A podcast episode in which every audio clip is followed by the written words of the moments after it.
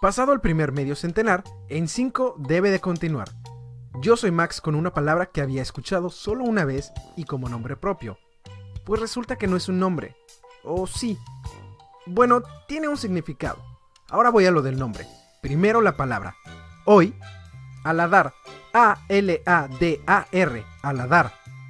Se refiere a un conjunto de cabellos o pelos que están a los lados de la cabeza y se caen sobre las sienes que está cercano a la mejilla, la oreja y el ojo. Un sinónimo puede ser mechón. Comúnmente se utiliza en plural porque se refiere a cabellos, o como ya dije, conjunto de cabellos. Es procedente del árabe hispánico aladar, el cual se deletrea como A-L apóstrofe A-D-A-R, y este del árabe clásico idar. Ahora, como ya dije en la introducción, lo había escuchado como nombre propio, pues Aladar fue el nombre elegido por Disney para el iguanodonte de la película Dinosaurios de Disney en el 2000. Ese, además, fue el primer largometraje en el cual Disney utilizó animación digital. Pero de vuelta a su significado original, ahora puedes referirte correctamente a esos cabellos. ¿Tienes una palabra interesante o que quieres que investigue?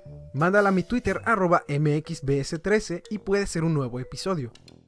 No te pierdas ninguna palabra siguiendo en 5FM en Zoom, Spotify, iTunes, Google Podcast o activando la skill de Alexa. Y no te pierdas la palabra de mañana.